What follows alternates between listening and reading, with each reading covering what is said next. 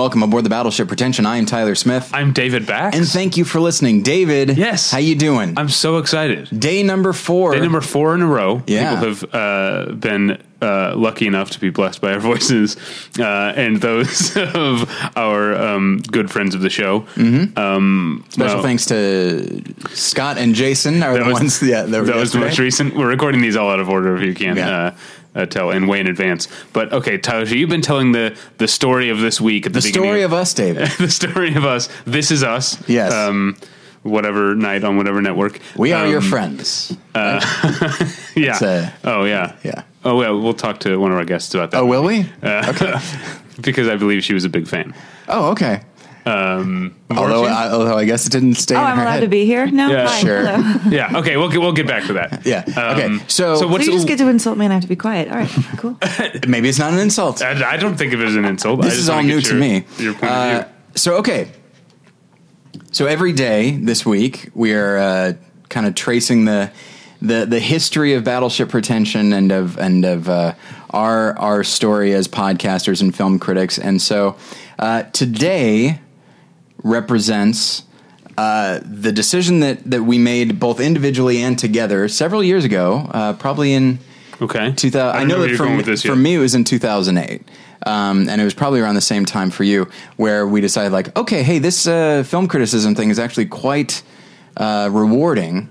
And uh, let's uh, pursue that. Like for me, it's when I when I put aside any notions of like screenwriting, and it's like this is what I want to do. Oh, I see. And so, and then probably I definitely have a different path.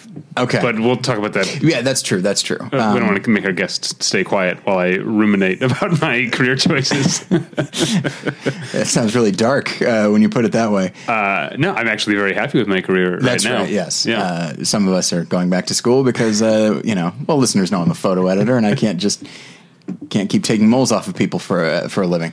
Um, but uh, but nonetheless, we started taking it seriously, and then in 2000, I think early 2011 is when we first started going to screenings. I remember in 2010 is when we stopped doing like our live comedy shows. Like we pushed that that more to the side. Uh, and tried to we decided that we wanted people to take us more seriously as critics as opposed to we're like, well, we've been the two white guys talking that every other podcast is for four years now. Yeah. Um, let's try to have an identity as critics. Yeah That's what we did in 2011. yes And so, how does that get us to today? Well, uh, to represent our uh, serious foray into film criticism, uh, I decided I, I figured that we should um, Start having some, critics have some actual critics uh, who do See this for a living. rub off on us. exactly. Yeah. Maybe we can. Uh, we, we're just going to uh, grill them about their secrets. Uh, how do you get to do this for a living? Um, but yeah, so we have from Vox, uh, Todd VanDerWerff, Hello. and from MTV, super hip, Amy Nicholson. Thank you for thinking MTV is hip. I appreciate it. Yeah, I we're don't- trying. I haven't watched MTV in a while. I don't know what it is anymore. We're cool. You were cool. Okay. All right. so not hip, but cool. Yeah, I mean, it seems like MTV's cool now, I guess. Exactly. It's a little bit cooler since they hired Right. this new film critic. Yeah. Yeah, and like the 50 other people I work with who are badass. Like if music critics who love Molly Lambert, we got Molly Lambert. We got everybody. We got all the cool people. Yeah. Um, all right. Oh, sorry. I was going to say something uh, that I shouldn't say. Every time I get a second Um, to be like, we're awesome. Yeah. Um, but I, I mentioned, he said, We're your friends. You liked that movie, as I recall, on the uh, now defunct Village Voice podcast. Yeah, with Alan and Stephanie, and you're Yeah. talking about the Zac Efron DJ yes, movie. you defended that movie. You know, in one of the maybe the last episode of that podcast, that might have been with Yeah, you. maybe let's connect Literally, dots like the hill you died on. Yeah. was Zac Efron's great in it. Mic drop. No. no, it's a really, really dumb movie, but Mm. it is a fantastically dumb movie. Like there is a moment at the end where you see Zac Efron through the ups and downs of becoming a superstar DJ here in the Valley of LA, and I feel like that movie. Have you guys seen it, or are you No, just making fun? No. I haven't seen it. I, that's why I'm not making Guys. Todd, I've seen it, yes. I I'm feel- not as enthusiastic, but I have seen it. Yeah. I feel like it captures something about living in the valley and like crossing a hill and you know the ambitions of people who live out here and like how hard you work and how like how you want to make dreams possible and what do you do especially when you grow up out here in the valley and like you live so close to hollywood. And it has this moment at the end where he has a DJ track that he's made, and it's all composed of sounds of the valley, like the buzzing of the electric wires and the mm-hmm. train going by, and just like the noise he grew up with, where he's learning to make his own music from his world and not just borrow other people's samples. And it's dumb as hell, but it is so pretty. it, I, I almost teared up. You're just like, yeah, yeah, I- we make art out of our world. I feel like for me, the sound of the valley is just like the sound of Target. Like what? What does Target sound like? That's what the valley sounds like. Think about like. how cool you could remix those wheels that like clatter, clatter, clatter into into a dance beat. Abs- sure, absolutely. Uh, that's I don't know. I, I I have come to love the valley. Todd, you're uh, uh you're a I live downtown. Yeah, you're like the effete hipster I am. um, but no, I, I, I don't come up here very often. You know, my sound of the valley is just people honking as I try to merge. And like, they're in my way, and I don't know they're there. So yeah. I lived when I moved to Los Angeles. I lived in Hollywood for five years, um, and then uh, it was I moved in with my then girlfriend, now wife, into the place we live now, and she lived in North Hollywood where I live. Um, and I was so nervous about like I had always the valley was always just something else, and I didn't really like going up there, or I would have to go up there. Uh, uh, and now I, I I I love it. I was driving around um, Sun Valley yesterday, um, uh, and I was like, and it's these huge like. I don't even know what it is. It's it's like they got things digging stone out of the ground and dirt out of the ground. It's like manufacturing and industry. And I was Yeah. like, I'm still in the city of Los Angeles. Like this is uh, this is a fascinating part of of this city. When I like was- Sun Valley a lot. when I was looking for uh, a house. Jen and I looked in Sun Valley, and uh, we went drove down this street. And as we got out of our car, uh, chickens were uh, running awesome. around. That's awesome. And I was just like, I don't. I, I had that thought. I was like, we're in the city, right? Like Yeah. when I lived in Missouri, this No. is you know I could see this. Yeah, but- and it's only a 15 minute drive from Echo Park when there's Yeah. no traffic, which is crazy. A friend of mine and I went to Sun Valley on like a Sunday vacation day, Uh-huh. and we drove up there and we went into a diner and we both had like eggs and pancakes and a side of melon and coffee. And this huge breakfast for twenty dollars flat with tip, and we were Yeah. like, "What is happening?" And Yeah. then I went thrift store shopping, and I found the best like corduroys ever. And I was like, "I love Sun Valley. I want to come here all the time." Yeah, I love it. Uh, it's where I, I go up there every month or so to pick up uh, pet supplies because there's uh, an awesome uh, warehouse cash only pet supply place called Henco that has everything you could ever want, and that's that's my place my place to go to get stuff. do they pets. have cat food? Yeah. Okay. That's- No, it's and a you can buy it. with no Okay. cat. And that's where I go. You, I buy it in bulk. That's why I only have to go every once in a while. Mm. Good Uh, point. Yeah. Uh, anyway, How much cat food are we talking about? Like just visually? Uh, just the, the the big bag. Like it's it's, it's taller than you. uh, I'm picturing like a Scrooge McDuck. You just throw you, he just throws his cat in this bin and just lets it eat until it's done. That'd be awesome. So- I feel like do cats know when to stop eating? yeah. Yeah. That's the Yeah, thing about okay. cats. That's why you can free feed them. Yeah, we like, Okay. yeah, we free feed our cats. Okay. They, I 'Cause mean, my- they don't know when to stop, but they do Okay. know when to stop. They 'Cause don't kill my- themselves. my cat Charlie got super fat when we got him, and our vet hypothesized that because of the the way that we got him, we got him from a not super nice uh, neighbor at our building in Chicago who had like six other cats. And he said that, well, maybe Charlie is not used to getting enough food. And so just sort of figures, like, I'm just going to eat until I literally am going to burst because I don't know when I'm going to get the chance again. And so I was like, all right, that's acceptable. But at some point, he's going to stop doing that, right? Because he's gained two pounds, which for a cat is a big deal. And, uh, and Maybe- he seems to have calmed down Maybe you little need more mirrors that go all the way down to the floor. That's it, yeah. so Charlie can get Because he carries gander. most of his So- fat in his paws. It's really disturbing. I mean, I feel really guilty that now we're turning into the cat show, but I got my very big 18 pound cat. Oh, wow. Who's a Maine Coon, so it's mainly muscle. But I got him that ball where you put the food inside of it and he has to roll it around to figure out how to get food out. And you can Oh, make wow. it small, so it's really hard for him. And uh, that's the only way he eats now. He like complained about it for a week and pretended he didn't understand, but now he's like, yes, and he gets to run around and bat this ball, and it's messy as hell because he like, Sure. I think he's, I think he's blind maybe because he'll like knock it around and like if he doesn't immediately eat it, he never sees the food again. But he has so much more energy. It feels like you could probably get that checked, right? If he's actually blind or not.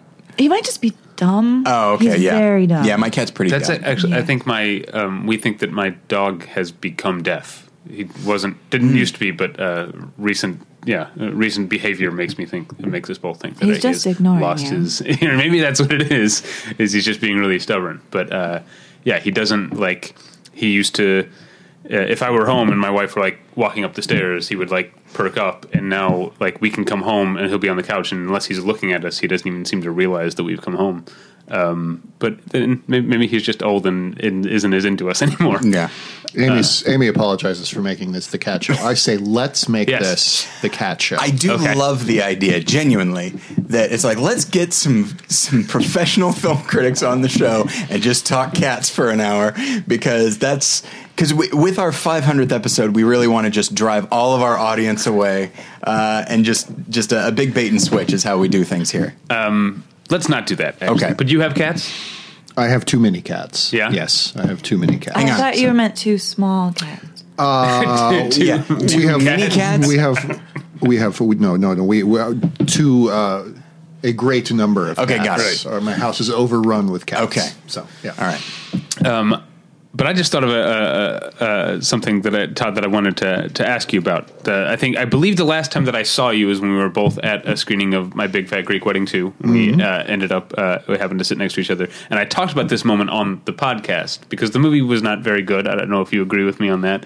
I didn't think it was very good. Not really. No. um, there was a joke in it that I don't know if it was supposed to be funny, and I laughed so, like I I laughed my head off in the movie. And I remember talking on the podcast. I was like, I wonder what if Todd noticed that I lost my mind at this really dumb moment. Do you remember the moment? Which one was it? It's and this is why I don't know if it's supposed to be funny, but it's when they're talking to um, the the mom. It's on the the, the, the wedding day, the, the the parents' re-wedding, right? And they're talking to her. The all the old Greek ladies are talking to.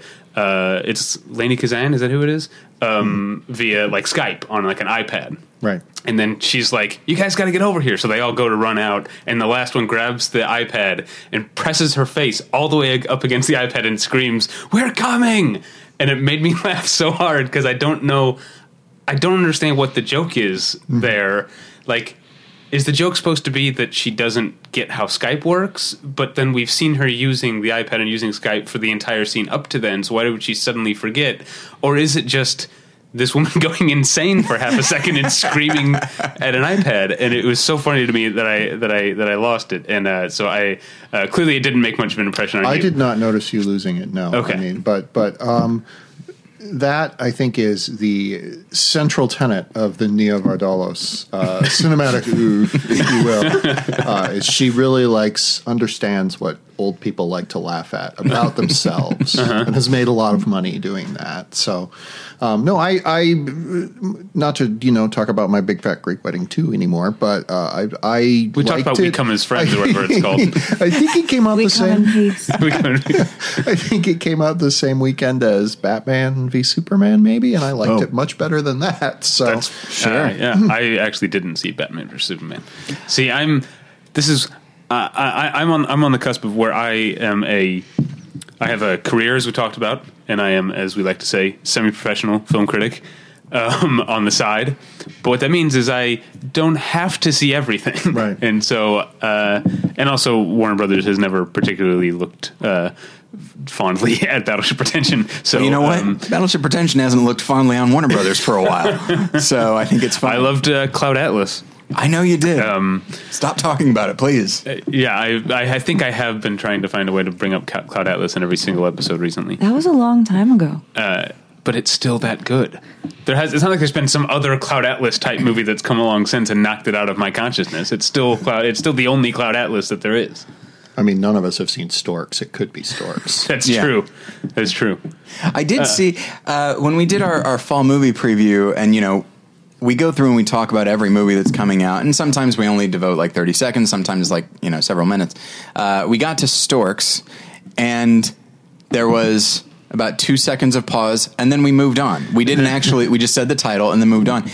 And then when it came out, I looked at some of the reviews, and I got like B's, like B's and B pluses, which, but it, it, it definitely seemed to be kind of rooted in this idea that it's great if you have kids. It's not one of those kids movies that will, that adults can enjoy. So like only if you, if it, you could do worse if you have children. And so I was just like, okay, so I don't have kids. I do have cats, but they don't like movies. They're more sports cats.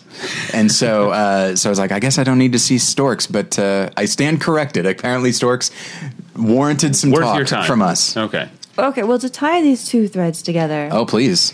We only That have two threads right now. Well, that reaction to Storks is the reaction that should have been given to Nine Lives, the talking cat movie, Hmm. because that is on it.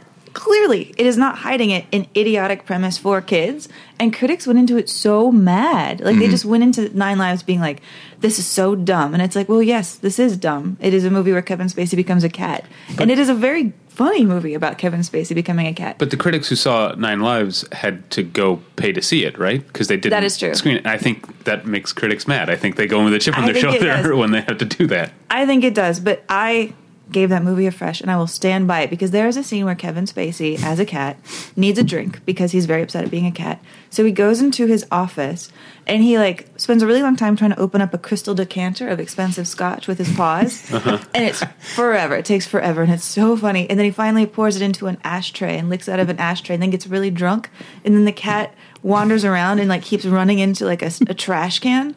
It is so stupid, and I had the best time laughing at it, and my entire theater was laughing at it, inclu- including including including these. Give it a rotten. That's. I, I feel like we've stumbled on uh, a little mini pick here, which is um, movies that the other critics don't like, and you feel like you need to go to bat for.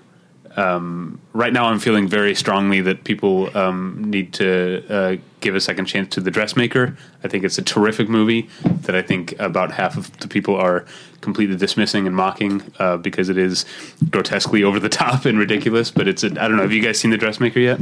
No. Yeah, I have. I wasn't even going to watch it because I was like, oh, Kate Winslet, the dressmaker, a woman, her sick mom, Australia, and I just thought it was going to be the most boring movie ever. And that's the trailer. That's what that's the, the movie they're selling. Sadly, That's insane. Yeah. Do you And think they're shows up- actively trying to like?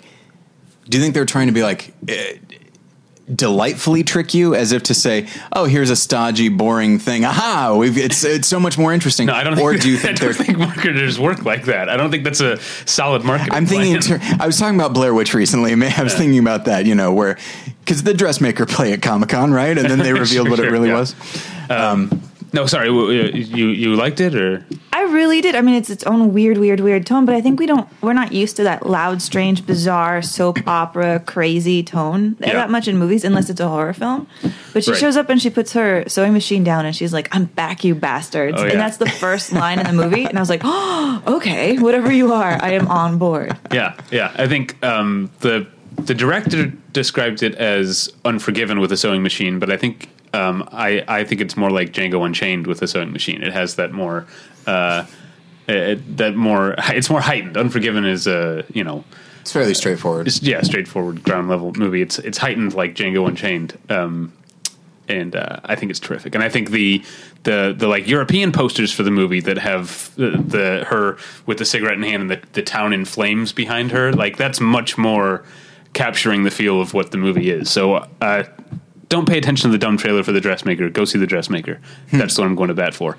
Um, what have you guys recently felt that you had to go to bat for besides my Big Bad Greek Wedding too? Uh, over the summer, I I liked Warcraft quite a bit, and that was one that people were not so enthusiastic about. It was obviously cut down from a much longer film. Like there was stuff that didn't make any sense whatsoever, but um, I really respected sort of the imagination and ambition and the willingness to make all of the characters um, have equal sorts of levels of of thoughtfulness, you know, to really sort of delve into who they were in an empathetic way. And like, yeah, it's not the best movie in the world, but uh, if they made a second one, I would see it. do you find yourself like like you just said it's not the best movie in the world but do you find yourself like rounding your opinion up because of how many people um, uh, are, are are dismissing the movie I don't, you know, I don't think so. I certainly will acknowledge that there are a lot of problems with it, and if it didn't work for you, that's fine. But I also think that, like, sort of the reasons people write it off for, which is like you need to be a fan of the video game or whatever, like, most of the people I know who really enjoyed it or enjoyed it even more than me are not like video game players. It's just like Duncan Jones' uh, direction uh, and the script and some of the, you know, motion capture performances, like, are. I think really well done, and maybe it had too much going on, but whatever. That's that reminds me of another real quick another movie that I like to always talk about and this one's 10 years old at this point more than 10 years old but um, the movie Constantine is a movie that I that I love but that I think being familiar with the Hellblazer comics is an impediment Yeah. to liking the movie. The movie works better if you don't know the source material uh, at all because it's a it's a very bad adaptation of a comic book that is a good movie on its own. Yeah, and I want to get Todd's back on this. I liked Warcraft a lot. I've never played a second of the game. I had no idea what it was about. And as I'm walking into the premiere, there's like people dressed as orcs and humans asking me what side I'm on, and I don't know what they're talking about. and then I really loved that or- the main orc couple, like the husband and mm-hmm. the wife and their kid. And then at the end, when all of these threads are coming together and there's this huge battle, and people are like shifting allegiances and dying and getting hurt, I was really into it. I was just like right there. I I really I'm not sure if I'd say I really liked the movie, but I I certainly liked it more than most. And you know, you said like it's ambitious, and if the film fails. And I don't think it does, uh, at least not completely. If the film fails, it's not for lack of trying. Like they were clearly, like everyone was really putting in a lot of effort, and and yeah, I haven't played a single second of it. So uh, the the screening that I went to, um, you know, there'd be something on screen, and then I'd hear some some recognition laughter over here. I'm like, all right, I guess that's from the game, and uh, so that one's not for me. Let's just keep going. But like they they develop a lot of the characters, and I remember being kind of impressed that they kill off as many characters as they do. Uh, they they crafted a really effective villain, and when the film did poorly in the US, I remember being like, you know, I'm kind of bummed about this because yes, I recognize it's based on pre-existing property and all that sort of thing, but like, I, I would be interested to see if there's if they make another one. And then when I saw that it made crazy money in China, I thought they're going to make another one, which means I get to see another one. Oh boy! Hmm. How, but it's it's far from a perfect film. But I remember just everybody was totally committed to that movie, which is which.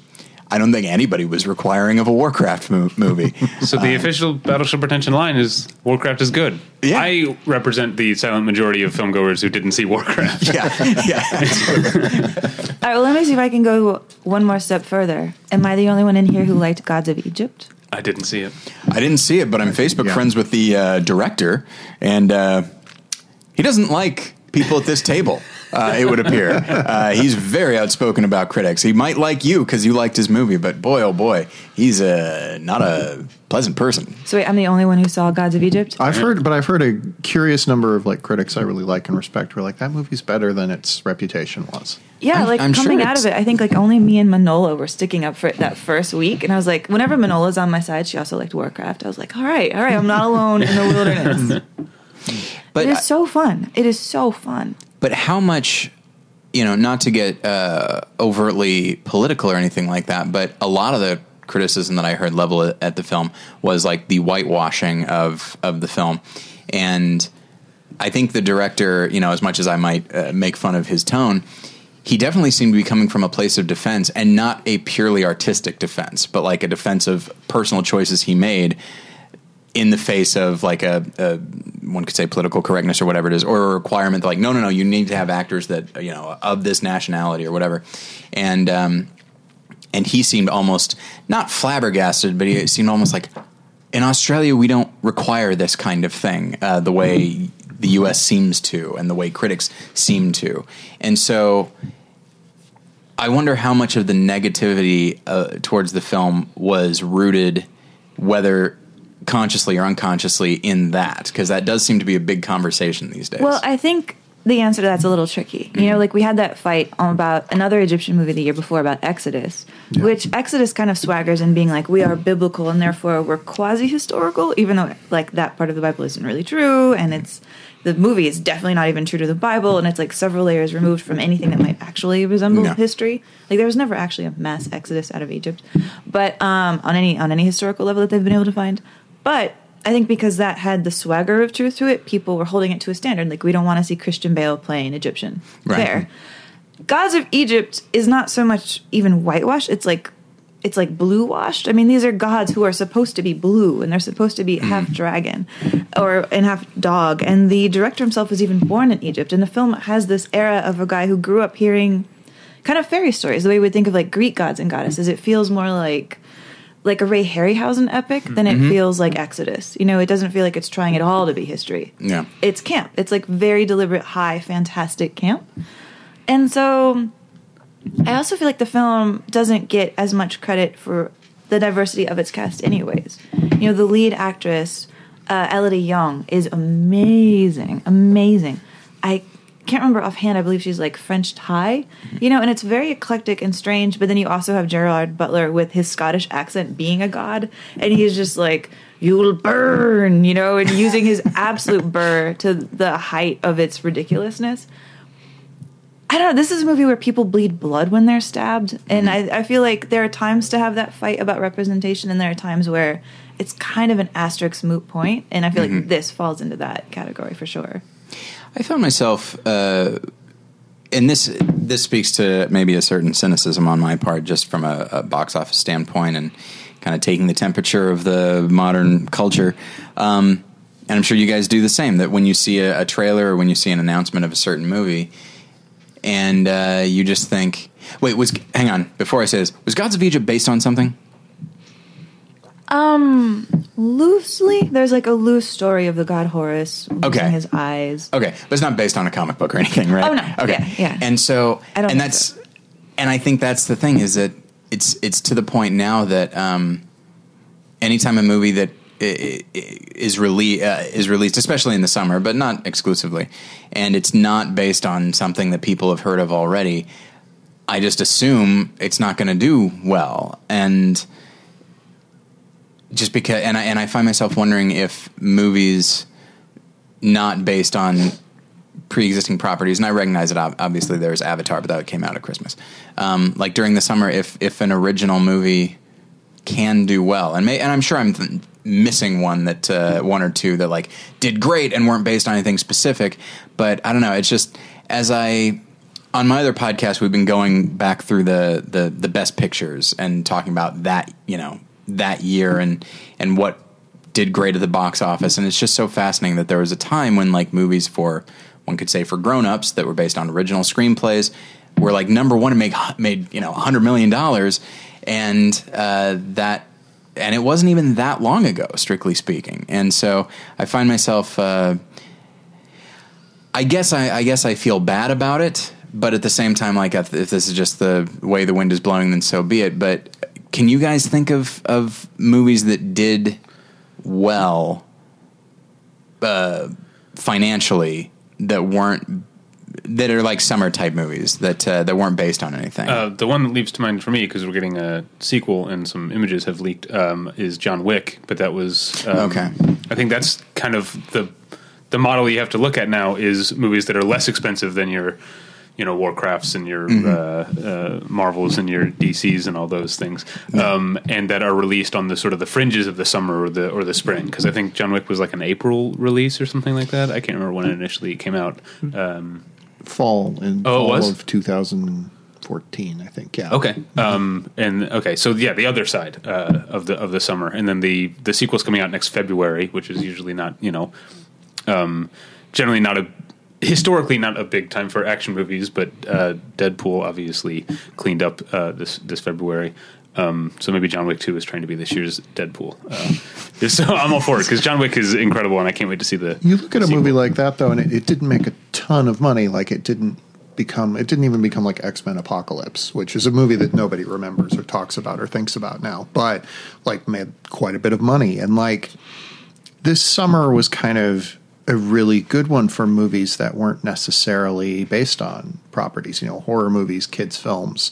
A lot of stuff that was really good that was in wide release, but the conversation is still so dominated by these franchise films. Yeah. Like, you know, there are far more pieces written about Independence Day Resurgence than Bad Moms, and Bad Yeah. Moms made more money than Independence Day Resurgence. But oh, it did. That's yeah, like our film discussion culture, very close, but I think it squeaked it out. Like, um, our film discussion culture is so discussion, but you know, sort of the headline generation material is so based around, as we were talking about earlier, sort of these larger political issues of representation, et cetera, or it's based around superhero movie casting, and like those are the two things that we talk about.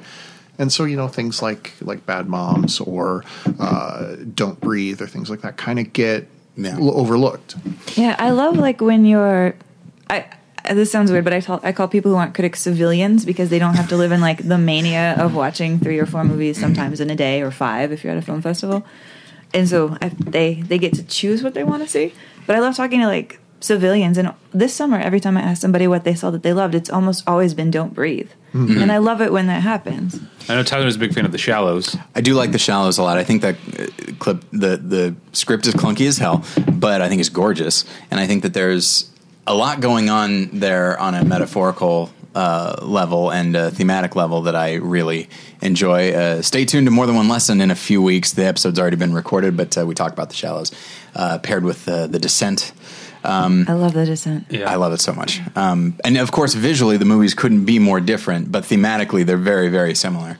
Um, and then I recognize that Nerve was based on a book, um, but I feel like.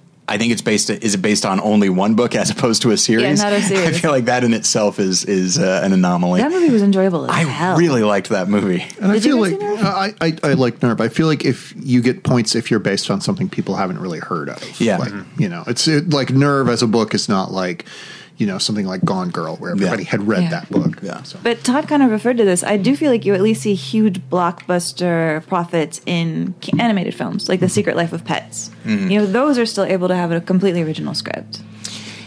And yeah, I mean, yeah, depending yeah, on- it's, it's original if you haven't. definition original. Yeah, it's original if you haven't seen anything from Pixar in the last uh, Yeah, fair enough. Yeah, twenty-one that years. movie, that movie gave me a headache. I uh, I think about this a lot because I, I pr- still primarily write about TV. I write about film a lot, but like the big story in TV over the summer was Stranger Things, the Yeah. Netflix series.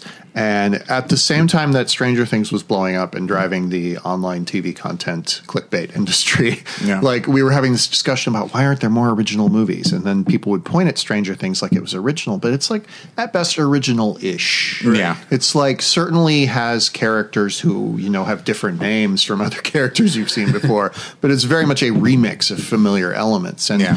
Uh, I increasingly think that people don't truly want original ideas. They want ideas that are familiar and friendly, uh, but are, you know, very close to things that they already know and love, or just Yeah. maybe five degrees removed. I think that goes back to what Amy was saying about the difference between critics and civilians, because people like you guys, and to some extent halfway, uh, me and me and Tyler, like we see so many movies that we value something surprising us more, whereas a civilian, to use that term, approaches movies in a different way. They're, you know, this is a, a, a, more rare thing for them. They want to know that they're getting what they paid for. You know, they're so the idea of something being a surprise is less uh, of less value to, to someone who only goes to a movie theater five or six times a year. It's true. I try to really keep that in mind. You know that like, you know, I go to a movie all the time for work. I don't have to pay to see movies, and like movies are so expensive. Just thinking about that choice, you know, like I, I get hesitant about recommending a movie knowing that it costs other people money to go see it because I will. It's hard for me sometimes to say don't see a movie even if I don't like it because the act of not liking it or enjoying what I didn't like about it is so fun. I want other people to experience that too. Like, Yeah. go see this movie. See if you hate the same things I do. But I realize that doesn't make financial sense for some people. Yeah, it's weird that the cost of movies, especially, um, it, it's weird that because of things like ArcLight and like Laemmle, uh, Laemmle's not that expensive actually, but um, like the Sundance Sunset, the, the Sundance, the, like, so I'm paying more money for tickets to the smaller movies. Do you know what I mean? And I, I'm happy to do that, but it's.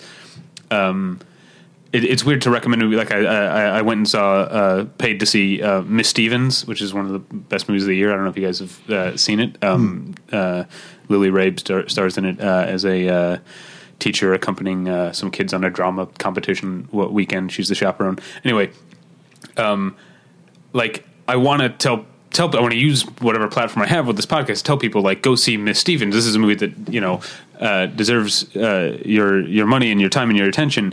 But it also feels weird that like you're going to pay for two people to see the movie. It's going to be thirty eight dollars or whatever, and this isn't going to be a huge spectacle. You know, this is a eighty five minute movie. You know that mostly takes place in cars and hotel rooms. It's people talking to one another. It's a great movie, but it, it it's uh, it's uh, I can't remember where I was going with this, but it's a it's a shame that like the most expensive. Uh, I spend more to see movies that um, uh, I think. I guess that's there's an impediment. I'm saying it's like people have to spend more to see the movies that are delivering less in terms of the things that we think we go to movies for. Well, I there's guess. there's a social quality to movies. You know, I mean, I go and see movies alone a fair amount, uh, but I also know that the people I hang out with, they've probably seen the movie or they're going to see the movie. So I'm going to have a conversation about this eventually. Um, but I think there's there's still the the water cooler idea. There's the movie that everybody sees, and you want to have seen it too, so that you can talk about it with people. And so to pay thirty eight dollars. It's like, hey, I want to pay thirty eight dollars and only talk to my wife about this for the from now until the end of time, uh, and I feel like that's, I feel like that is not a very for for civilians or normies as I call them. Um, I feel like that's not a very appealing prospect. Uh, but now you've got instead of the water cooler, you've got Twitter. You've got the universal water Sure. cooler. Yeah. So there are people out there. So I can have an experience to stick with Miss Stevens. I'm not just going to talk about my wife with it. I'm going to tweet about how much I love it, and then get favorited, retweeted, and followed by the director, and then have a conversation with the director Ah. over Twitter about the movie she made. Sounds like, someone should uh, try to get that director on the podcast. I've, uh, I, I saw two movies this weekend. I, I finally saw Sully, which I had to miss because of Toronto. Uh, and like I paid, I went to the ArcLight uh, matinee and I paid exorbitant amounts, but it's fine. I like the ArcLight. I like to go there.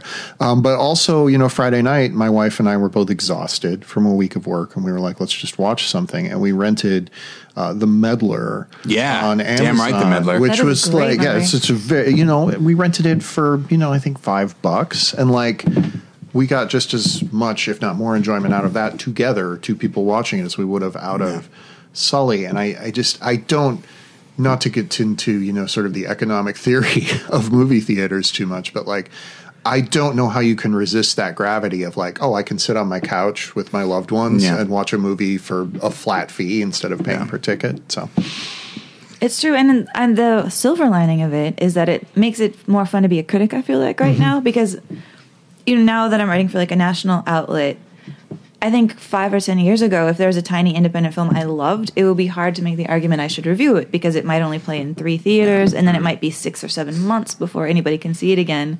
And now I feel like that window is shortening and shortening to where people can see something that I loved, maybe even that weekend. Maybe they can like maybe it's like day and date and that's awesome. I feel like the conversation has totally changed. And what's cool to me about it is not really where we are today, but where we're going to be in five years. If hopefully we figure out a way that this also helps small films make money. yeah, yeah. But if that synergy happens, where like now the independent community can just see anything anytime, like that is exciting. Because I don't know about you guys, but I grew up in a town with one art house theater, and before I could drive, I couldn't see anything. I would like read about stuff in Vogue magazine that John Powers would write about. And never get to see it. And then maybe like three years later, I'd be at a video store. I'd be like, oh, yeah, I did want to see that at one time. And I totally forgot that it existed. But that I- was like serendipity. Yeah. I uh, I grew up in a town of 750 people, and we had Oh, wow. we, we had like, and this was after I graduated from high school. They opened a one screen movie theater that is st- still open and still operates. Um, but we had to drive a long way to see any movies. And I remember uh, in the late 90s, I was super into seeing uh, Atanarjuat. I think that's how you pronounce that. It's the Inuit film about like the basically, you know, sort of an Inuit Lawrence of Arabia in a lot of ways.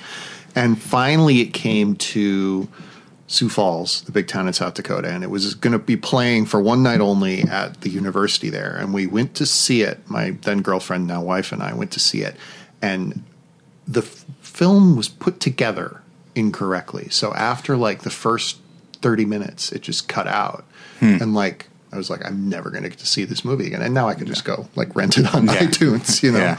And like that is, yeah, I think that's really exciting. That like, if somebody in the middle of nowhere, South Dakota, wants to see the Inuit Lawrence of Arabia, like they can just rent it. It's so Yeah. cool. I mean, a part of me misses a little bit that sense of community of like you going to that theater and looking around and who are the other weirdos at this theater and who should I be friends with. Yeah. That was awesome. I missed that just a little bit mm-hmm. or a lot. I missed it a lot, but I guess we have that on Twitter. there yeah, was yeah. I missed that in, in Chicago. Like, Yeah. going to like like not yeah. There's the the big rep screenings that are like you know, but then there's the ones where the rep screening is like the Music Box Theater is programming you know some weird pre-code movies at 11 a.m. on a Sunday, you know, and uh, I would go to these sort of things and always seem to end up with the same group of uh, way older than me people on the bus on the way back. It was like this. There was there was like this little uh, this little clan of like uh, old. I don't know if they were retirees or what, but like they were always at these these these old movies, and I would mostly just listen to them talk about movies on the bus. I joined you to see the Scarlet Empress uh, at the Music Box. It was like a 10 or 11 a.m. screening. Yeah. and there was a guy in the corner, an older gentleman with a big beard. Yeah, this is one of the guys. Oh yeah, who's at all and, these screenings. And I found myself uh, annoyed at him because during the screening, like there would be moments of not necessarily humor, but moments of arch triumph, like you know, where oh the. Uh, uh, Marlene Dietrich has won again. Oh, that's exciting. Yeah, Uh, yeah. and she says it in a very, you know, with an arched eyebrow. And um, and then he's like, oh, ho, ho. I remember being like, that is off putting. And I told you about him later, and you said, you said, ah, he's harmless. It's Yeah, fine. he's at all the- he's at all the screenings. He's he's enjoying the movie. That's Yeah. To me, that's that's okay. I really wish that had been the story of how you two met. Like, you're like, who's this guy who's laughing? And then it's David. Wonderful. Okay, I want to go back to something Todd said earlier about um, the uh, online discussion about movies being driven by certain types of movies, uh, and that's why I really like, but also kind of really hate myself for liking the fall movie season so much.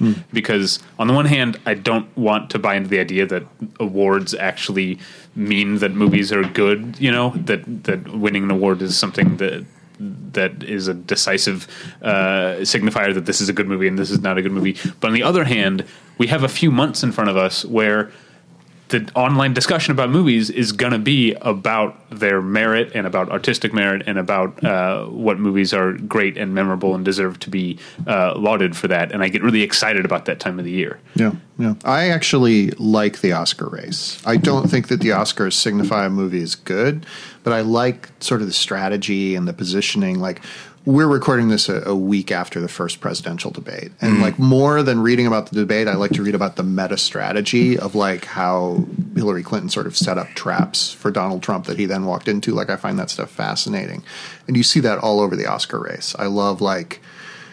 I love when it backfires. I love when it works. You know, I, I just I, I like I like reading about it almost in the sense that some people I think like reading about like I don't know sports. So Uh, and this well, this year, I mean, I, I hate to. This is an awful thing, but I, I hate to trivialize it in terms of the Oscar race. But it's really fascinating what's happened to the Birth of a Nation. Yeah. like this was a movie that was the front runner for months and months, uh, even though this story already existed when it premiered, um, and yet now has gone to. Um, it's in no one's you know list of front runners for Best Picture. Uh, I I haven't seen it. I missed it at Sundance, and Fox Searchlight is has kind of done not a whole lot of press screenings, and the ones that I've They been offered at least are like in the middle. And it's in in the the, middle of the as a guy who has a, a job job, I can't. It's at you know, like three p.m. on a Wednesday. Yeah. I'm not going to be able to make and it. it's They're time not to when there's another major screening like happening. I think in enough time that you couldn't make it. right. So I think a lot of people aren't going. Has anybody else seen it? I saw it at Toronto, and I I saw it with a crowd of like Toronto, not just critics, but like the the public, and like that movie plays really well with like a public audience. Like they were all. It's it is not a great film by any means, but like it ends very well, and I think that people were like really excited and like. Yeah, you know, it's it's. uh um I don't even know what to say about it. I don't anymore. know. I saw it at Sundance after it had been purchased, and I have to write about it this week, the week that we're recording this podcast, and I've been nervous about it ever since because it's not a good movie. You know, it's really not. Like I went to go see it, being like, "All right, you know, we'll see." I really, I had liked Nate Parker's um, film that he had acted in before that, Beyond the Lights. Yep. If anybody Yeah. saw Beyond the Lights, Good the movie. movie's amazing. Yeah. So I was like on, I was on Team Parker, you know, before everything, and like actually i would say before i was on team nate parker before i saw the film and then i was like oh this film is awful this film is trash like what's happening what is this weird mass delusion we're all involved in but Did it have to do with the fact that it was in the height of the uh, Oscar, not, the Oscar Yeah. nominations coming out, and it being you know all all white actors, and, and then this movie premieres at Sundance like a week after that. it felt like you weren't allowed to say anything bad about it you know like you weren't allowed to say this movie's kind of terrible or to say do you realize fox searchlight paid $17 million for this and i think the highest purchase at sundance up until that point was only 10 million they almost doubled the highest Wow. purchase ever made on a bad film because i think it was in the atmosphere to do so and Netflix had offered 20 million and like Netflix would have done but like Netflix would not have cared at all about Yeah. like any cuz you know enough people would have watched it to offset whatever they spent so It's the idea of comparing the Oscar race to the presidential race is something that I that is that works really well. The more I've been thinking about it, especially in regards to the birth of a nation, because it's almost just like, come on, you got to vet these guys. Yeah. Like this can't be a front runner without be, without being vetted. Look at look at these skeletons in his closet. It's like it's just a movie. He's not running the free world or anything like that, but there is an element. Uh, there's this, you know, earned or not. There is uh, a lot of uh, cred associated with uh, Oscars and with Best Picture and that sort of thing, and and uh, and it's seen as respectable. And I, I'm, I guess again to go back to the going through the the Best Pictures, like this is a thing that I'm thinking about. Is like this is the movie that, for whatever reason, the Academy decided we want this movie to represent us this for this whole year, and you know that's no small thing. And so, uh, so yeah, this story about Nate Parker has been around for a while, and uh, but people were so swept up in you know so many uh, things surrounding the movie that the movie could have almost been anything, and the person who made it could have been almost anybody. And there still would have been a lot of positivity towards it to sort of overcorrect uh, or just correct, uh, you know, the last couple of years at the Oscars. And yeah, and I do, and the idea of not being able to speak poorly about it. The last movie I remember people saying that about, or, or sorry, not nobody said it, but just the tone of it was Twelve Years a Slave, which you and I saw at the same screening, and then talked for like twenty five minutes afterwards, being like, ah, that's. How are we going to talk about this? Because I didn't have a positive response, and neither did you. I didn't like it either, and I wounded up not reviewing it. Luckily, it was assigned to somebody Really? else. Yeah, But it was there's a difference between impactful and good. You know, and Yeah. certain movies are impactful, but they're not good. yeah. And okay, now I'm going to sound like a Twitter conspiracy theorist. I'm going to sound like an egg. I'm going to sound like an egg right now. My dark theory, which is probably untrue, but I get a lot of pleasure out of imagining it is true, is that because the Nate Parker story came from Fox, they tried to get in front of it. Yeah. I feel like that was secretly. Have you guys seen the Russian Woodpecker? Yeah. Okay, Yes. This is like my Russian woodpecker type of theory, which I can explain in a second for people who haven't seen it. But the Russian woodpecker is um, a documentary that's great. It's on Netflix right now. It's about um, this very expensive antenna that costs three times what Chernobyl cost. It's in Russia. It was a few miles away from Chernobyl at a place called Chernobyl 2 that was not on any maps. And the theory behind it is that there was about to be an inspection on the Russian woodpecker, this giant satellite, and they were going to find out that it didn't work, this giant antenna. And the Russian government was going to be furious, and the engineers responsible for building the Russian woodpecker were maybe going to be thrown to the gulag, maybe killed. Um, so the theory is that the day before the um, Russian woodpecker was going to be inspected, Chernobyl happens, and maybe one of the guys was like, "Oh God, I'd better get the heat off me." And let's do this random test in the middle of the night in Chernobyl where only one person is working. And maybe it won't be that bad. Nobody really died at Three Mile Island. And then it all went to hell. To me, my dark theory about 12 Years a Slave, I mean, no, my dark theory about Birth of a Nation is that one of the Fox Searchlight guys was like, why did we spend $17 million on this? This is a terrible movie. This was a terrible decision. We got really caught up in the moment. Let's figure out how to blame it on something not me for overspending on this movie. Let's leak this Nate Parker thing. And, you know, maybe we can just say, you know what, it was a tough break. Nate really screwed up. We'll blame it on Nate that I spent too much money. That He- is it was obvious also when he went did those interviews he was not coached at all which you know pr would norm that would be step one so i buy your theory i agree well, now I want to I feel pivot. slightly less crazy. Thank you. Uh, I want to pivot into talking about the Russian woodpecker because I'm remembering now that you said that um, based on your Instagram account. You visited the Russian woodpecker recently. You were in Ukraine. Last month. Uh, what was that like? It was You- amazing. And you're not obviously not allowed to climb it like the guy does in the movie, right? No, but I did like She's hold not on allowed to a bar to. and like swing my feet off the ground, so I felt like I was kind of climbing it. yeah, no, we did not know we were going to the Russian woodpecker. Uh, we were taking a Chernobyl tour because we were in Kiev, and Kiev is the best city in the world, and people should really go there. We had the greatest vacation. Like by the end, my best friend and I were like, we would buy an apartment here, and we would just come all the time. We loved Kiev. But Chernobyl is a two and a half hour bus ride north, and so we took a tour. We're on the way to the tour, our tour guide showed us clips of like Chernobyl Diaries, the horror movie about a tour Yeah. to Chernobyl where everybody dies. Yeah. we are like, what are you doing? But he just took us to the Russian woodpecker without us knowing we were going to go there. No one else on our bus had seen the Russian woodpecker except me and my friend Eva, so we lost our minds. We were like, holy shit. This is maybe why Chernobyl happened. We're trying to explain it to people on the bus. No one really knows what we're talking about. Uh, this one girl was like, "Well, Wikipedia says that it exploded because," and we are like, "Oh, girl, you're dumb. We're not talking to you anymore." but we Well, freaked out. It was more exciting almost than seeing anything in Chernobyl was seeing the Russian woodpecker, which might have caused it. Yeah. Well, there's no better way to get people to take you seriously than to explain a conspiracy on a bus. I know. That'll really, really hit it home. But it was so cool. We got the bus parked, and I like ran out of the bus and just started running the length of it, which I couldn't. It was so long, and everyone was like, "Why does she care? What is happening?" I was like, "Guys, Well, this is the power of movies. It makes people care about Yeah. the Russian woodpecker. Uh, people should, yeah, go to Netflix and check out the Russian woodpecker. It's a cool movie. Makes people care about weird satellite dishes in the middle of nowhere. yeah. Like that movie, The Dish.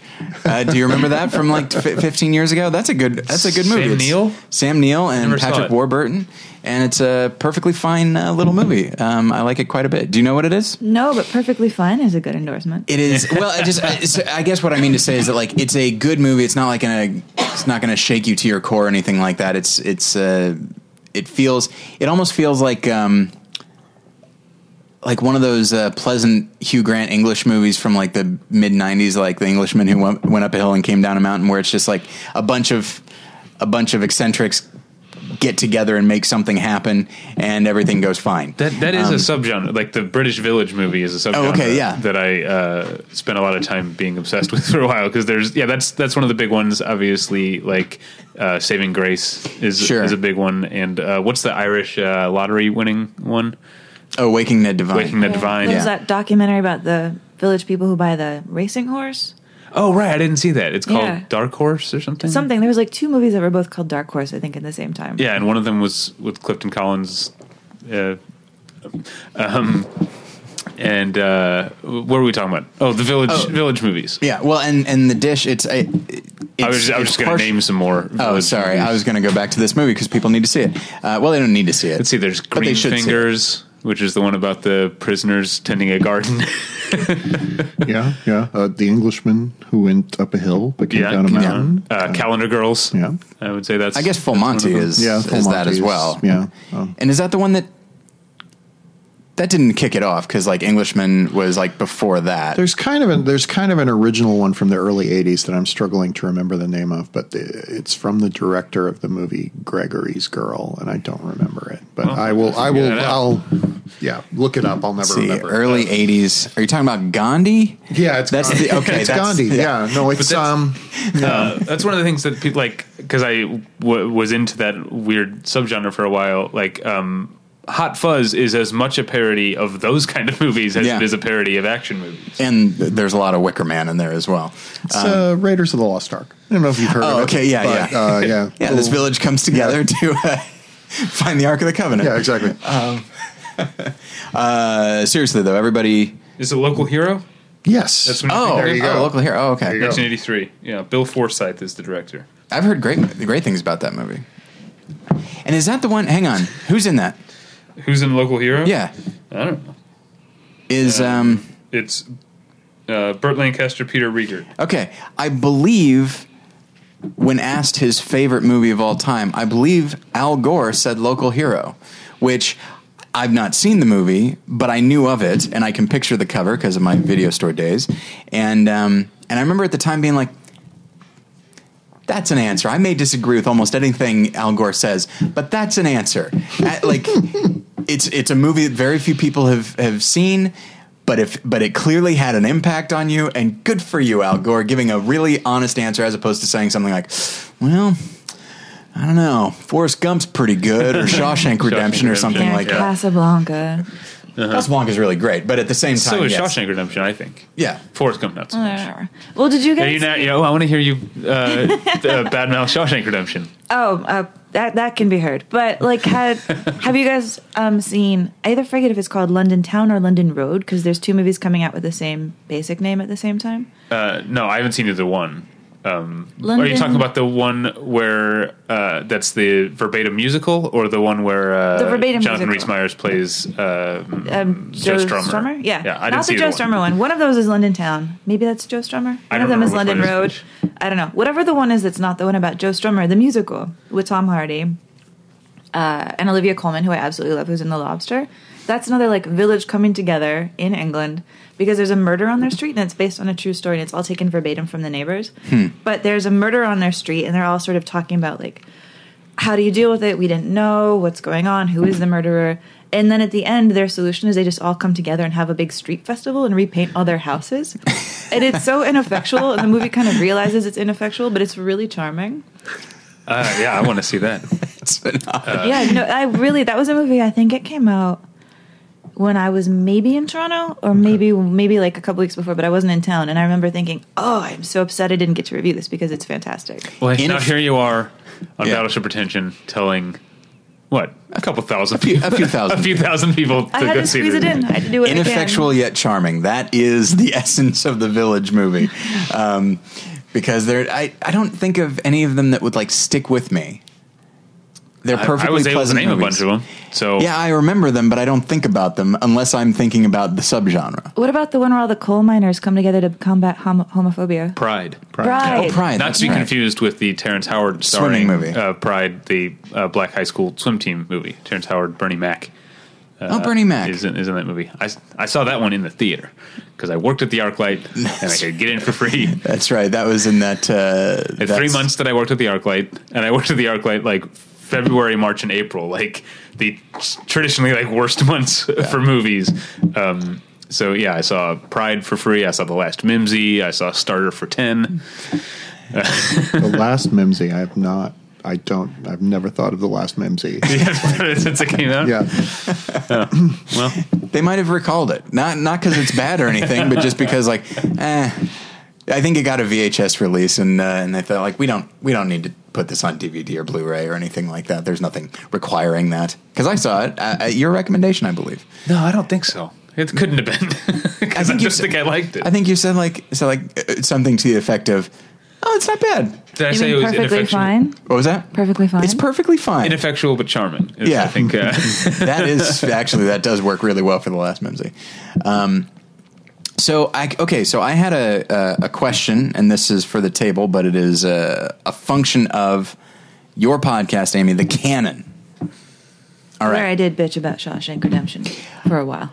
okay, and so I was going to I was going to throw this out there. So you know, the nature of that show is to go through movies that are accepted as amazing, and just kind of trying to look at it through new eyes and, and look at it fresh and that sort of thing, um, and see if it actually holds up. And I was curious now, David. I already know how you operate. Uh, you know, it's been 500 episodes. You're not throwing any curveballs my way. Uh, but the other two, you know, the real the real critics, Yes. uh, not the full professional uh, yeah. critics. All the way professional. So, not merely are there any movies that you know in, in the the canon that you just for whatever reason do not respond to, but then also, do you ever find yourself uh, either accused of or you're you're worried that you could be labeled a contrarian, uh, either for that or in general? Because, and I know that Amy often not often, but sometimes like you will have an opinion that runs counter to, to other people's. Uh, but just in general, do you guys ever worry about that contrarian label? I worry about the opposite. Okay, I sure. worry about being called a, a booster, and I mm-hmm. think it's because I come out of again out of TV, where like if one thing in a show is good, you're going to cling to that because you mm-hmm. may have to end up watching seven seasons of it. so like you may you may be like, okay, this one actor's good, so I'm going to give it a slightly higher grade than it deserves, or something like that. Hmm. Um, and also, TV criticism is just like always and i think i said this the last time i was on your show is like always holding out the hope that like the episode of two broke girls that's airing that you're not watching could be the greatest episode of television ever made and like it's so weighted toward optimism and toward um, being kind of a booster in some ways that Yeah. it becomes very hard to uh, you know when I when I started moving into film criticism like it's easier in some ways to provide a definitive answer on whether a movie is good because you know the full story whatever but it is very hard for me to be like okay uh, I liked this one thing, but the rest of it was kind of bad, um, and, and not like overweight a little bit for that one thing I liked. Um, so yeah, I do sometimes worry that I'm a little bit too forgiving in some Hmm. ways. Like if say there was one moment in my Big Fat Greek Wedding 2 that made you laugh, you might. Uh, yeah, uh, no, I think that I gave my Big Fat Greek Wedding two, at least we have a five star scale, at least two and a half, if not three, entirely because the I thought the end of the movie was kind of charming when it, they were like all dancing at the wedding, and I was like, at least they're not fighting, you know. I don't know. I just was like so relieved to have that. You know, You just have a you just had an argument with your wife that day, and you're like, you know what? I can get behind this. Everyone's happy. That's but at the I same like. time, I thought like the audience for this movie is my mom, and my mom's gonna like this. Yeah. and she did. So. yeah. It seems so hard to be a TV critic. I don't think I could do it. it's uh it's it's weird and it's like um it's weird because you're sort of beset on all sides certainly with like uh simultaneously the fans of the show but then also the people who are like this show has lost it and like you always have to kind of be navigating your personal expectations for the show versus what the what the people making the show want to do. And it's a lot easier to do that with a movie because you get to the end of the movie and you can be like, oh, okay, I see what the director was trying to say here. I may not think it was executed well, etc. But like when you're in the middle of a season of television where things could go drastically wrong or could go very well, like um like is happening with You're the Worst right now, which is one of my favorite shows, but like right now is kind of in this weird state where you're like this could all fall apart at any time and like you you always kind of have to hope that it won't and and that's a that's an alien way for a lot of people to feel I love that you mentioned You're the Worst because I think that's the only TV show I watch, and I great. love that Yeah. show so Yeah. much. But Mhm. it's there's a lot of misdirection in it. I was thinking about it before you even said its name. How it can start like it's seeming to be about one thing, and then it veers and it becomes about a different thing entirely. yeah Mhm. And I can imagine like if you're a review- reviewer reviewing like episodes one and two of like season two, you don't know where it's going, and it it's absolutely going to surprise you. And that would seem really hard because mm-hmm. I always worry about getting it right. Mm-hmm. And you're right. When you review a film, you have all the material in front of you to know what it was. Yeah. Mm-hmm. But people want to know whether or not they should be watching You're the Worst at the beginning of the season when it's still moving. And that seems really tough. The stakes are also lower for TV in some ways. If I recommend a pilot of something and people don't like it, you know, they didn't pay. Mm. $16. Like you were saying earlier, I have not yet adjusted to that thing where not everybody is going to be able to have the expendable income to see a movie every weekend like I do, you know, like one I haven't caught up with. So uh, I haven't quite adjusted to that because in TV that question is is largely moot. If you have the cable package, you have the expendable income, you know. So okay, uh, we'll come back to the contrarian question. well, I 'cause want I'm- to I'm- address that question just real quickly, Okay. which is I think that uh, being contrarian isn't necessarily a bad thing. I think the No. world needs contrarians. No, absolutely. Uh, okay, we'll come back to it for a moment. But I actually wanted to talk about uh, the t- being a TV critic. Not that I am one, but my wife and I host a podcast about Survivor because okay. I love it so much. Um, and it doesn't have a huge listenership. We basically just do it as a fun thing that we can do. Um, and as of the day of recording, our most recent episode, we just have a loose flowing conversation like we always do. And somebody commented, and you know they said it was a very disorganized conversation, which is fine. Like that's what it's meant to be, and so that's not for everybody. Um, but the person also mentioned, like, it go and said something to the effect of, you know, how about a, some warning before you throw, you know, give out those spoilers. I remember thinking, like, why are you listening to this? it, first off, it's about Survivor, which admittedly is different than a scripted show. But like, why would you listen to this if you're concerned about spoilers? I assume that you've seen the episode, which then leads to um, a, a question that I had for for you because especially in the world of TV, there seems to be a lot more emphasis on recaps Yeah. than reviews. And I don't think I even really understand what recaps are or what the point of them is. There's uh so certainly there are two different kinds of recaps. You have the people who just write, "Here's what happened in the episode," um, and those are enormously popular, which is very strange to me. But you also have people who write, "Here's what happened in the episode," but also analysis of like where the Yeah. episode fits in the overall show, blah blah blah. Like that's sort of what I used to do at AV Club, and if we do do recaps at Vox, that's that's what we aim for. But yeah, it's it's a weird world where people want to follow shows but don't necessarily want to watch them. So there's a big audience for, especially if you can have like some humor or some snark, so so called snark in there. Um, there is this big audience for people who just want to read this is what happened.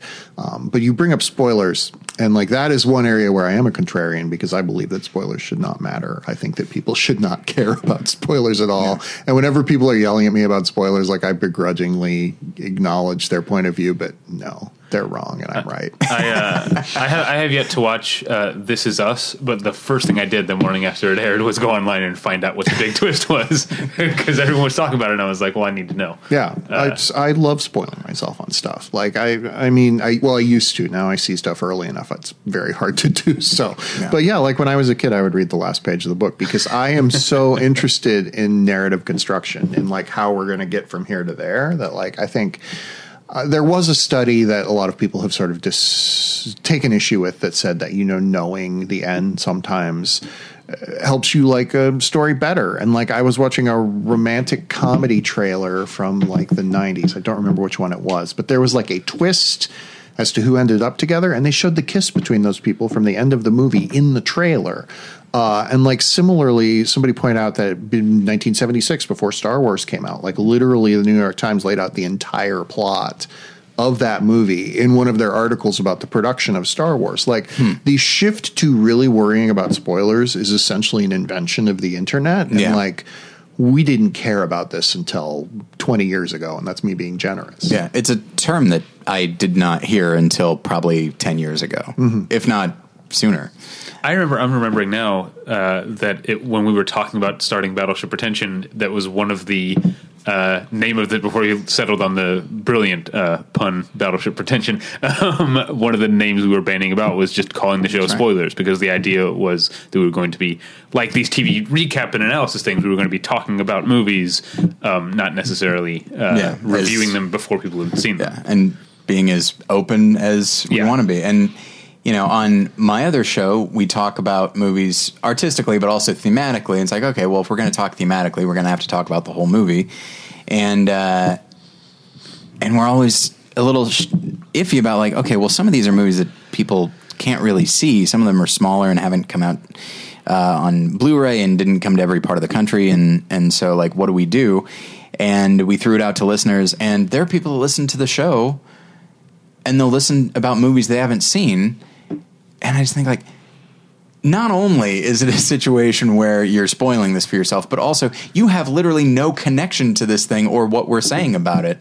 Uh, I just don't. I you know, no offense to those listeners, I, I'm happy to have them, but at the same time, like I just don't understand why they would do it. But I guess there's just the I, I guess it, maybe it falls into that idea of like the people that want to follow shows or follow movies without actually following them or without actually watching them, which is astonishing to me.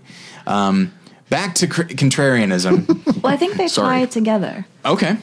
because to me, part of what makes me stick up for a movie like Warcraft, even if it makes you seem like a contrarian, is that I do think, and maybe it's just because we're so steeped in the world of, of film Twitter, but I do think conversations tend to solidify around a movie before people even see it sometimes in a way that feels really unfair to me. Yeah. And I think they solidified that Warcraft was going to be garbage, that Nine Lives was going to be garbage, Gods of Egypt was going to be garbage. And then when you mm-hmm. see these movies and you feel like they didn't get a fair shake, it makes me, you know, really want to stick up for something because the buzz has been so loud and so predetermined and I think so unfair. Mm-hmm. Because I think when that gets established in critics' minds sometimes, I feel like you do see critics go into a movie like Nine Lives being like, everybody's going to hate this. I'm just going to go and hate it. And I'm going to write the cattiest, meanest, snarkiest, pun filled review and just like, oh God, now I'm doing it. I'm like sharpen my claws on it, you know, uh, you know, it's going to be catnip for me. But they're just going to go in and just have fun and kind of showboat a little bit because they feel like it's safe because nobody else likes it, so they don't have to take it seriously. Yeah. And I don't think that's fair because I think you see a movie,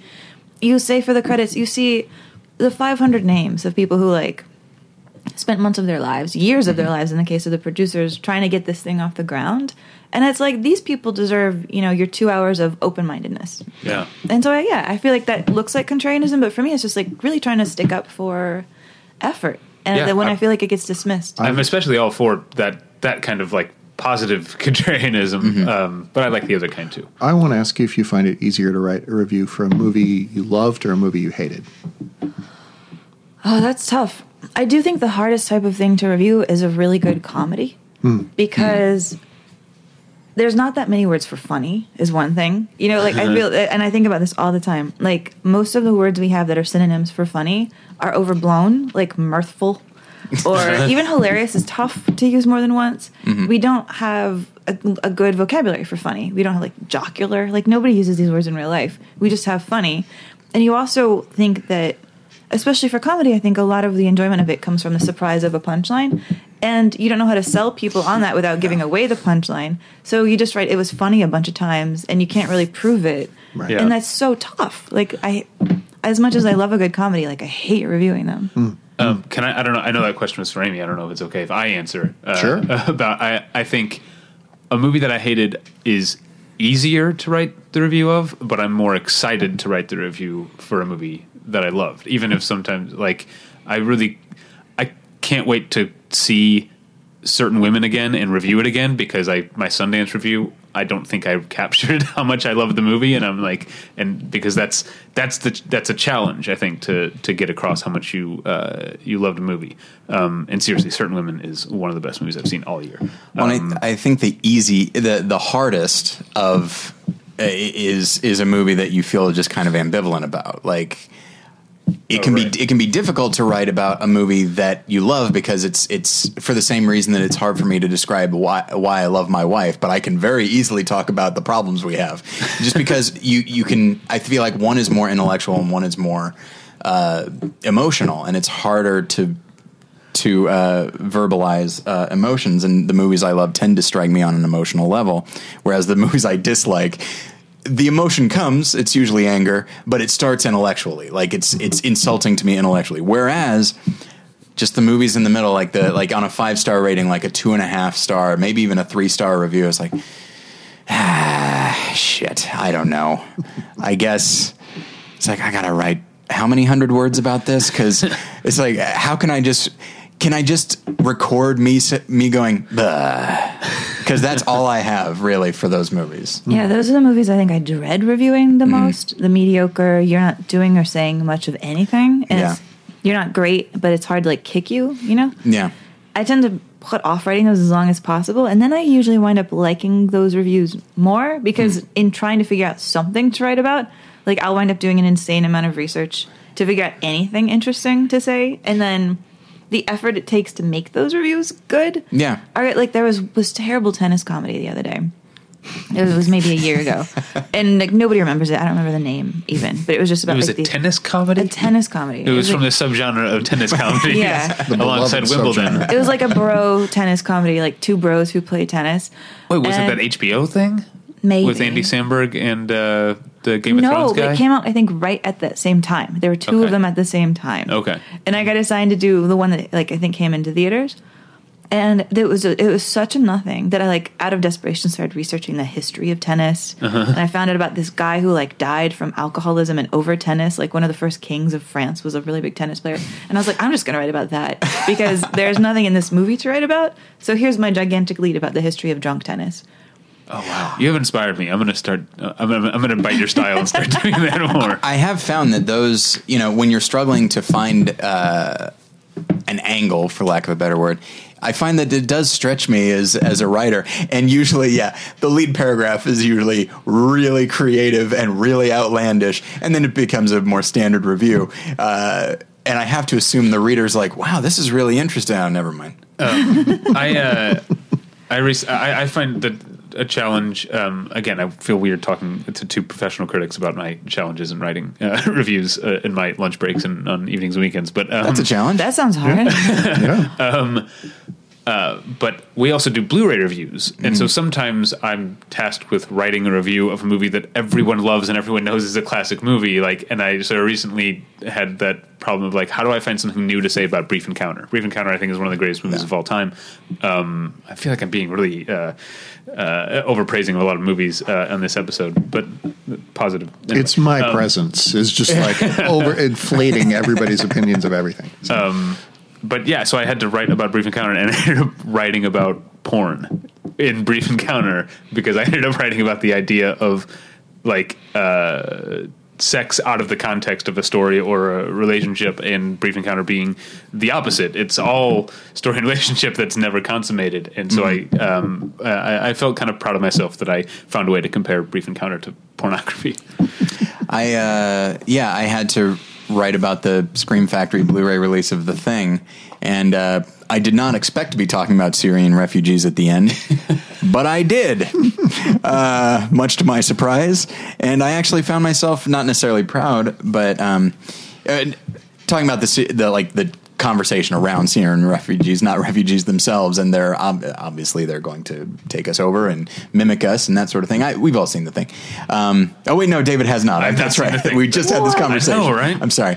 Um, so yeah, so I don't mean to say I'm, I, I approach it from a xenophobic uh, uh, element, but the idea of like, oh, You're who do shoot we? all refugees like dogs. You're a terrible person. Not like dogs. I love dogs.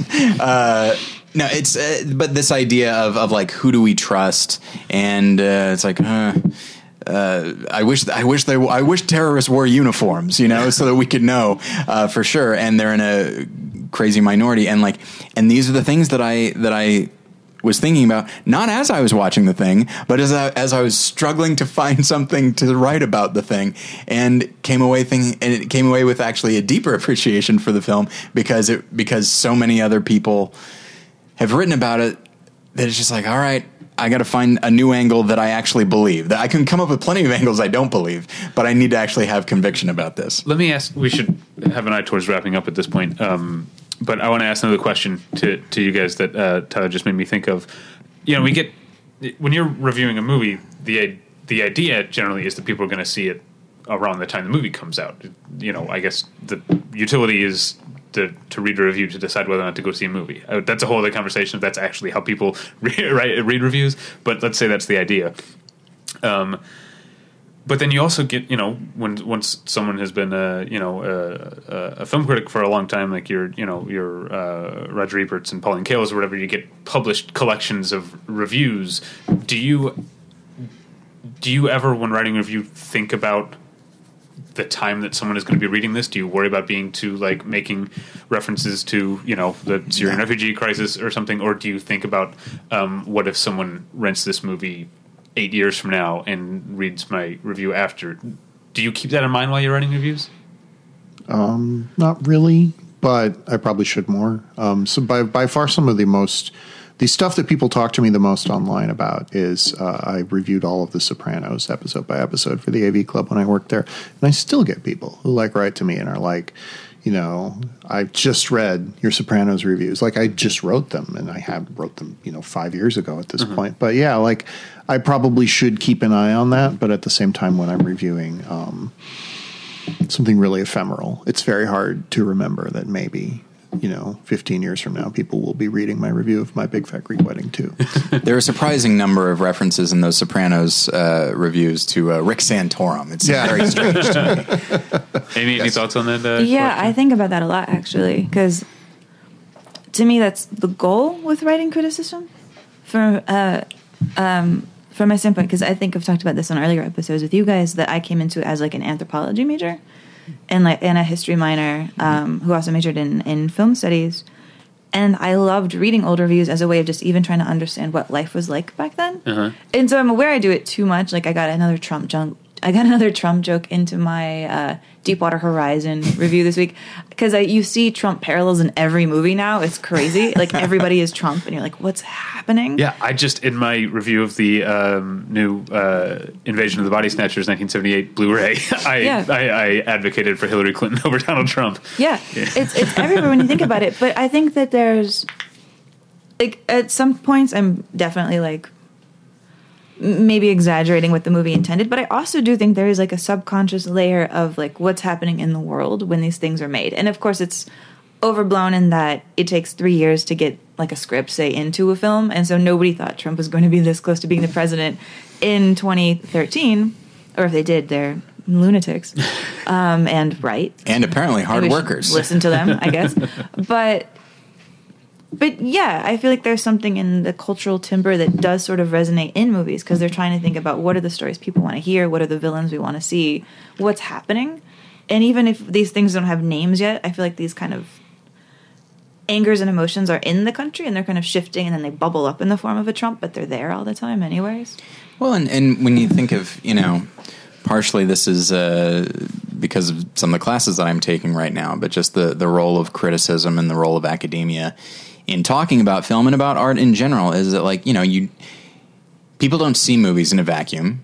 People don't write about movies in a vacuum. Movies aren't made in a vacuum. It's always going to reflect culture up to that point and the culture that you're living in right now. And so, you know, why is it that uh, like a film critic, uh, sorry, a, a, filmmaker can make a movie with certain parallels? Uh, a film watcher can watch it and recognize certain parallels. I don't think there's anything wrong with critics thinking in those terms as well. Like, you know, why should we have to be objective and uh, or or evergreen or something like that? Yeah, and to bring it back around to the start of the conversation, not the cat part, but like the original blockbuster part. What has become really fascinating to me is the rise of blockbuster action movies based on true stories of things that happened in the last like 10 years. You know, these dockbusters where they're like, did you want to know about Benghazi or did you want to know about that mm-hmm. one like guy in Afghanistan who shot a bunch of people or did you want to know about Sully or did you want to know about Deepwater Horizon? Yeah. Here it is. It's going to have Mark Wahlberg. There's going to be explosions and we're going to tell you what the headlines were and we're probably going to make most of it up, but it's going to be cool and you're going to feel like you learned something. Like that's really interesting because what is I think those are saying so much about our culture right now. They're talking to the need for people to have heroes that they think are real Yeah. people among us. And it, you know, there's something to be said in the fact that these movies are all about heroes who are white men and their bosses are dumb and don't appreciate them and the people in power think they're stupid and they're going to prove that they're right. Like all of these movies have that. Yeah. And these movies are making millions of dollars. These movies are huge blockbusters. These movies are really strangely popular and I think there's something in there I want to f- unpack. And it's interesting, Sully actually becomes almost a little bit meta because Sully talks about the narrative that people so badly need, which then came to inform movies like Sully. Um, and uh, it's uh, the more I think about Sully, the more I like it. Uh, it's a film that when I saw it, I was like, oh, it's pretty good. But then I just keep thinking, like certain scenes and certain ideas just uh, stay in my head, and uh, and I wasn't expecting to be thinking about Sully this much. Well, Tyler, Amy brought us full circle. And I'd, Cats. and I'd think after 500 episodes, you'd be willing to recognize that and uh, realize it's time to put a button on the episode. What's up? What are you talking I about? I haven't talked about all of my cats yet. So I'm going to do that now at great length. Amy and Todd, thank you so much for helping us celebrate 500 episodes. of Congratulations. That is a staggering number. The canon is no not even to 100 yet. And the idea of you guys getting to 500, like I, feel like I've Thank you. aged so much. I can't even imagine. Um, thank you. I, I I do feel weird when people say congratulations on 500 episodes because all it means is that we just didn't stop doing I- it. Like, I- no when, I, when I first started listening to podcasts, yours was one of the ones that, and this is before like my critical career, anything of that. Like I, mm-hmm. yours was one of the ones I first downloaded. It was one of the inspirations for when my wife and I did a podcast that only made hundred episodes over like five years. So very impressive. Congrats. Thank you. Oh, thank, Thank you, you. very much. That's nice. um, where can people find you guys? Uh, you can find me at vox.com slash culture if you don't want to read about messy politics and news and things like that. Um, but also you can find me on Twitter at twitter.com slash TVOTI. Uh, and you can find me at MTV News or on Twitter at the Amy Nicholson. And yeah, I have the podcast The Canon. And I think around the time this comes out, we're going to be starting fairly soon the second season of my MTV podcast, Skill Set, which is the is the nerdiest look at inside of my brain. It's basically like we interview people who are experts in in things related to a movie. So we have people who work behind the scenes on things like coming up. We have like the person who did all the '90s costumes and can't hardly wait. But then we also have like a real life witch talking about the craft. Oh, because our new season is all about high school movies. Ah. So it's very very nerdy, and I love it a lot. All right. Uh, people are, you already know where you can find us Battleship Pretension, all that, Twitter, and all that. This is the fourth episode we've done this week. You don't need to hear it all. Stay tuned tomorrow. There's one more tomorrow. There's one more tomorrow. Um, yeah. So, uh, again, thank you to Todd and Amy. Thank you at home for listening. We'll get you next time. Bye. Bye.